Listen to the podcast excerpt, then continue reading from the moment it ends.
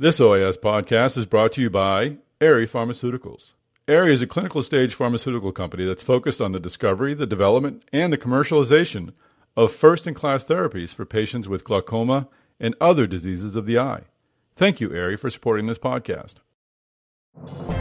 Welcome to the OIS Podcast, where you get candid conversations with the leaders and drivers of ophthalmic innovation. And now, here's our host, Tom Salemi. Hey, everybody, welcome back. This is Tom Salemi. You're listening to the OIS Podcast. Thanks for joining us. We're going to talk about the private equity world today and its interest in ophthalmology. We're bringing you two different perspectives. Uh, one will come from David Alpern. He's the founding partner of Varsity Healthcare Partners. And Varsity is a private equity group that's invested in ophthalmology before. We'll talk about that in this podcast. And then we'll talk with Brent Wild. And Brent is the president of Minnesota Eye Consultants. Uh, Minnesota Eye Consultants, of course, made a, a, an arrangement with Waud Capital Partners, another private equity investor, to create a new entity that would allow it to grow within the Twin Cities and also potentially nationwide. So these two folks are going to uh, give you very different perspectives on private equity's interest in ophthalmology, talk about how it impacts practice, uh, how it compares, how ophthalmology compares to uh, other industries where this has taken place, like dermatology. So I hope you find this conversation fascinating.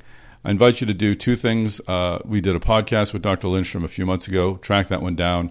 He was very generous with his time. I thought it was very informative and, and, and very well received. So please do give that a listen if this is something you're interested in. Finally, before I get into these conversations, please do go to OIS.net to register for OIS at ASRS. It's happening on August 10th in Boston. We would love to see you there at OIS at ASRS. Now let's get into this conversation first with David Alpern of Varsity Healthcare Partners, and then we'll talk with Brent Wild from Minnesota Eye Consultants.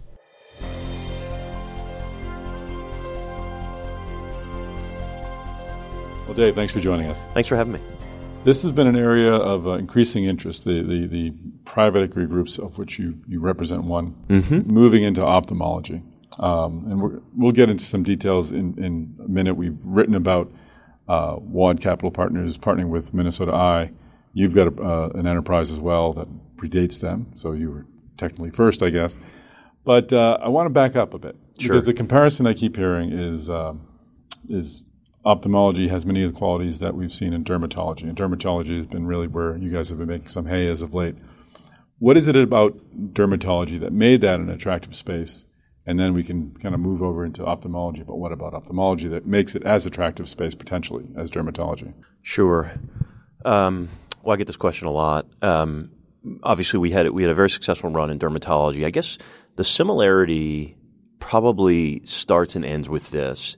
Dermatology was a play on essentially a supply demand imbalance with respect to a growing skin cancer epidemic in this country and a very small provider base to treat that epidemic. There are, I think, real time 16,000 licensed dermatologists to practice in this country. Um, we see coming, and we're experiencing it now, but really in the next 10 years, ophthalmology will experience something quite similar, which is the rise of chronic eye disease incidence, which correlates very much with age, and a relatively small workforce to treat it, which is 18,000 ophthalmologists. Now, um, those are um, th- those are the similarities in secular trends. The other thing that people look at, and certainly we have as as investors, is there is severe fragmentation of the provider base. Now, I'm not going to tell you that dermatology and ophthalmology are unique in that. Most provider realms uh, are deeply fragmented. That's just the nature of the U.S. healthcare economy. But um, when you look at the you know 18,000 ophthalmologists in this in the U.S. And um, to my knowledge, I think our practice is probably one of, the, if not the largest in the country, with you know 150 million in revenue uh, in a 12 billion dollar market. Um, that is sort of the definition of fragmentation. So those two things: strong supply demand imbalance, which will drive good volume growth, good, utilization growth, and then a consolidation rationale that we think is positive for the provider uh, and and uh, and and ultimately the patient that's what that's what's attractive. I, I would I never would have considered clinical demand as a, as a factor. I would assume that you're just looking for an inefficiency, and you're gonna you're gonna bring efficiency to an inefficient system or one that just needs to be consolidated. But you, in fact, see an, a system that could maybe benefit from consolidation, while at the same time is is going to be required to meet a growing clinical demand. Yeah, you know, your point's still well taken, which is there is inefficiency. I don't want to give us as private equity investors too much credit Sure. um, that we're going to reinvent practices. Um, can we take central functions uh, and, and administer them centrally such that an independent practitioner who joins our practice can uh, basically create more time to see patients? We absolutely can do that. Can we bill better as a big organization than we can as an as an independent practitioner? We absolutely can do that. But that is not a specific to eye care. I mean, that's that's sort of our thesis generally in healthcare. Um, it's really the secular trends that, that that get us excited and the consolidation opportunity. Tell us a bit about your, your practice. Sure. Um, so Varsity is a uh, private equity fund um, specialized in, in healthcare services, clearly, but we actually have a very specific niche. Really, all we do is this we acquire multi location care providers, meaning functionally a group or a practice where a doctor or some licensed care professional is a labor is the labor force administering care to patients across multiple locations. I mean that is really almost exclusively what Varsity does. We use our capital and our resources to acquire practices and groups when they're owned by the providers. So we're basically partnering with those providers. We're bringing in outside management where it's needed, um, putting some money behind infrastructure, typically revenue cycle and clinical workflow, a little bit of IT. And then we help the practice grow typically through a very accelerated acquisition strategy. Uh, in a nutshell, that's what my firm does. And we've done this uh, successfully in dermatology. Uh, I think we've had a really good run in ophthalmology. We have a good primary care practice. Uh, and there's lots of other verticals we're looking to do that in. But that's basically what Varsity does. What, what is the practice you have in ophthalmology? It's called ES. Well, we refer to it as ESP, but it's known commercially as Eye Care Services Partners, and that is um, basically today a company that helps manage ophthalmology practices. Uh, employs and, and our shareholders are the doctors themselves, centrally administering non-clinical functions. And today, that business is roughly 60 locations nationwide, almost over almost 100 doctors, uh, and nearly 150 million in revenue. So it's one of the largest, if not the largest, essentially practice in the country, and it is an in- integrated practice existing um, today in uh, seven markets across five states. So is it integrated in, in name only, or do they share a lot of back office Yeah. services? Good question. It's actually integrated, not in name at all. Um, you'll never see uh, eye care services partners on anybody's business card other than the management team. Um, we actually believe very strongly in leaving the local brands in place that are part of our practice. But what they do share, and you made this point well, is is the back office and infrastructure. So billing and compliance and recruiting, marketing. Those are all administered by essentially a central company, um, managed by a group of very professional managers who are not doctors. Uh, and it's obviously done at this point nationally. So um, that's how the practice works. And when I say integrated, I mean truly integrated. They, there is one EHR and EMR system that we are all on. Uh, we bill centrally, which really means regionally. We have two regional billing centers, um, but we don't have to leave that function locally. We'll do it as a, we'll do it at corporate. Marketing, we give marketing support from corporate. Acquisitions, business development, all done by corporate. Reporting, compliance, all administered by corporate. That's what I mean. That's what our company does, and and uh, it's grown from um, kind of the early days of ESP was uh, a five clinic chain in Central Maryland called the Katzen Eye Group, which was a wonderful practice, um, to now a, a, a, a national company. in industry like ophthalmology, where what we're what we're here at this conference to do is to talk about the, the new technologies that are that are coming up. Those are obviously some of them are expensive. They're big ticket items that these practices have to buy. Is that another uh, benefit to having a deep pocketed firm behind you to, to make those acquisitions a little more palatable? It is. Um, we can make investments. I mean, we as a company have a balance sheet and, and quite frankly, have the managerial talent uh, and the IT DNA that typically doesn't exist within the, an independent practice. And I don't mean that disparagingly. Sure. Um, doctors are great at medicine, um, but asking them to be um, on the forefront of EHR and E- um, practice management technology, I think, is asking a lot. Um, and so we have uh, a company that essentially can put money behind it and has the managerial talent to actually execute and deploy that technology in a way that we think would should, should be accretive to an independent practitioner who joins our practice. Do you a a lot of uh, innovation that I've referenced earlier comes from the physicians themselves, and I think one concern that I've heard is that, and will probably come up on the conversation today, is that as these groups get larger, the ability to innovate will will be hampered. Is that something that you discuss? Is that something you consider? Yeah, it's a, it's a, it's a really important risk uh, it's also an opportunity. So um, I think the key to doing this well, meaning taking what are small and dare, dare I say, um, professionals, meaning medical professionals who value their autonomy, specifically clinical autonomy, mm-hmm. um, and getting them to join a bigger organization and really get behind it, both as equity owners as well as great sponsors of the business and the community. How do you do that? Um, you have to engage them. So, as a large organization, you have to listen to the doctors um, and be and be listening constantly, as opposed to pushing new shiny new ideas down to the providers. We actually try not to get in the way of the way those providers are practicing medicine. The goal is not to take uh, a marginal physician and make him great just because he's part of our practice. Mm-hmm. The goal is really to acquire great physician and arm them with hopefully more sophisticated tools, maybe just different tools, but hopefully more sophisticated tools to practice medicine better uh, and to be more productive if that's their goal. But that's it. I mean, honestly, we, we really don't try to push clinical protocols down from corporate into a market where it may not be appropriate. Uh, we try not to take technology and tell it's tell uh, a doctor who's much more qualified to make the decision than us that that's going to be accretive to the patient's experience or their care program. We really try to stay out of that. Mm-hmm. What we're good at is running uh, and really managing practices. Um, that's our competency as a company. And I would guess that also goes along with physicians working with corporations on projects and clinical trials and things like that. That all supportive of all of it. I mean, that's the beauty of being a part of a larger entity is you can take that kind of innovation risk or put money behind clinical research in a way that might be harder uh, if it's all on your own dime as an independent practitioner. And as an as a large, um, relatively large um, multi-market provider today, we have so many touch points with different patients and providers that puts our company in a really good position to be on the forefront of that innovation. Mm-hmm. And finally, how does this how does a story like this end? You're an investor with a timeline. Uh, where, where what do these companies become, and who ultimately owns them? Yeah, that's a really good question. I mean, the reality is um, I don't have a grand vision, um, and and we don't really put businesses together with the idea of trying to get someone specifically to buy them from mm-hmm. us. But what I would tell you is this, and I think the evidence um, that I'm here and that other private equity funds are now here at a ophthalmology conference should tell you you have a very vibrant capital market in private equity. Um, so there will be medium and large private equity funds who can own uh, great ophthalmology practices when it's time for us to sell them. And what they'll do is just do what we're doing, probably do it better.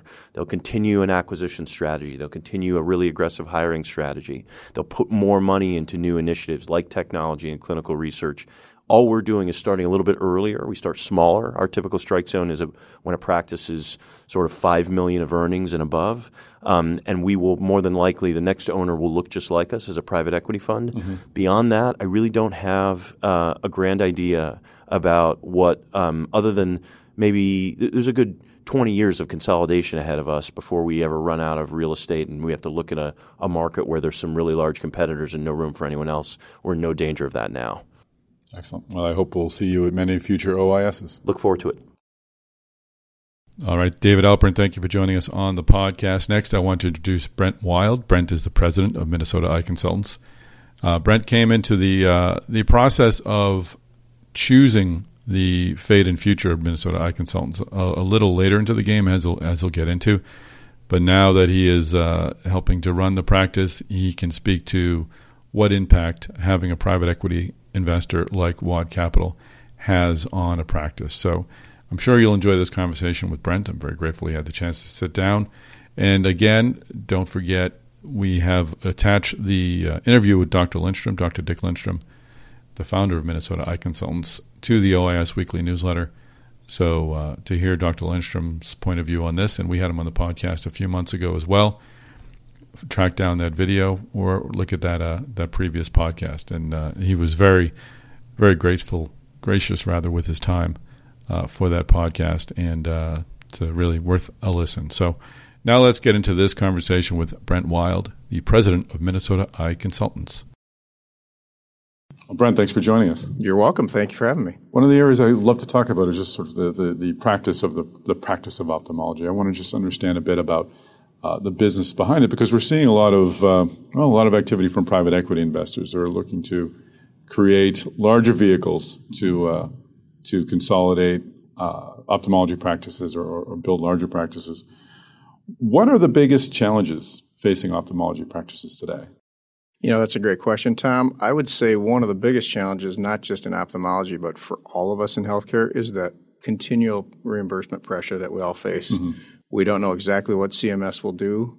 There's lots of committee structures that are attacking it from different angles all the time. So I think it's always trying to stay ahead of that curve and being prepared for alternative payment models. How do you do those sorts of things and have your organization prepared for any of those eventual hits to your reimbursement. So to me, that's probably one of the number one things that keeps me up at night, how to prepare for that. Mm-hmm.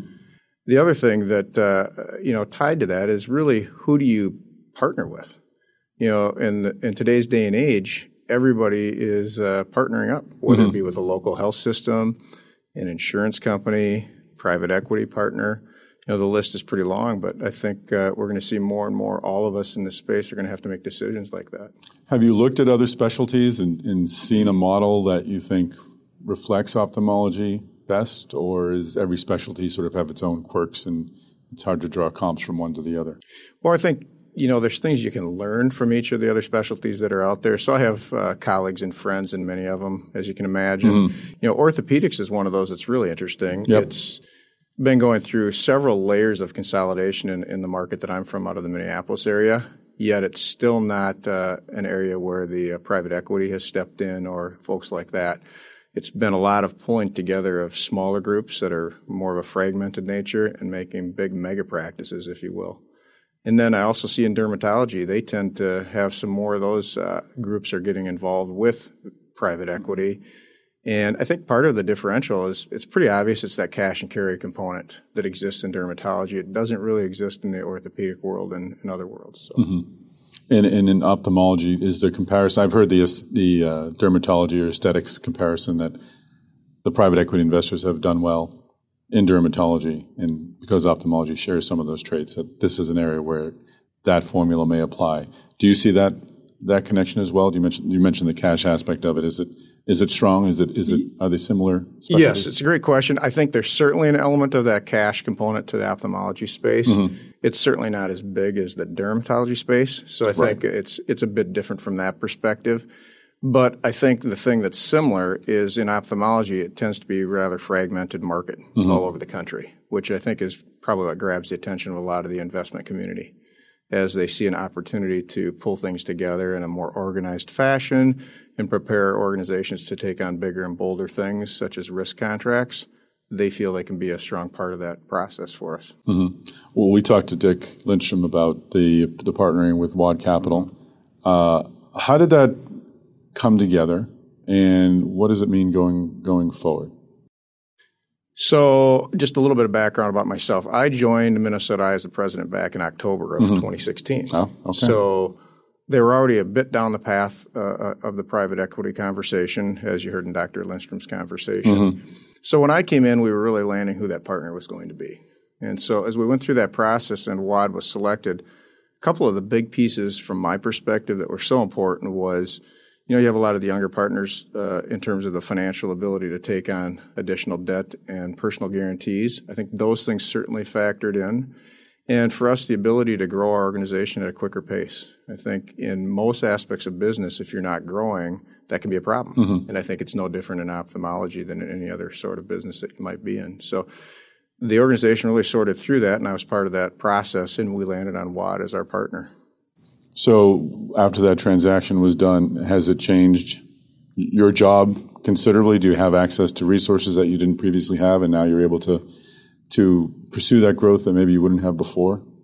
Great question. The resource to, or access to resources is tremendously valuable, mm-hmm. and it has proven to be the case already. Uh, I'll give you a, a, great example. We had lots of opportunity to take our reporting to some different levels to get information out in a fashion that's even more usable to all of uh, all the operators in the organization.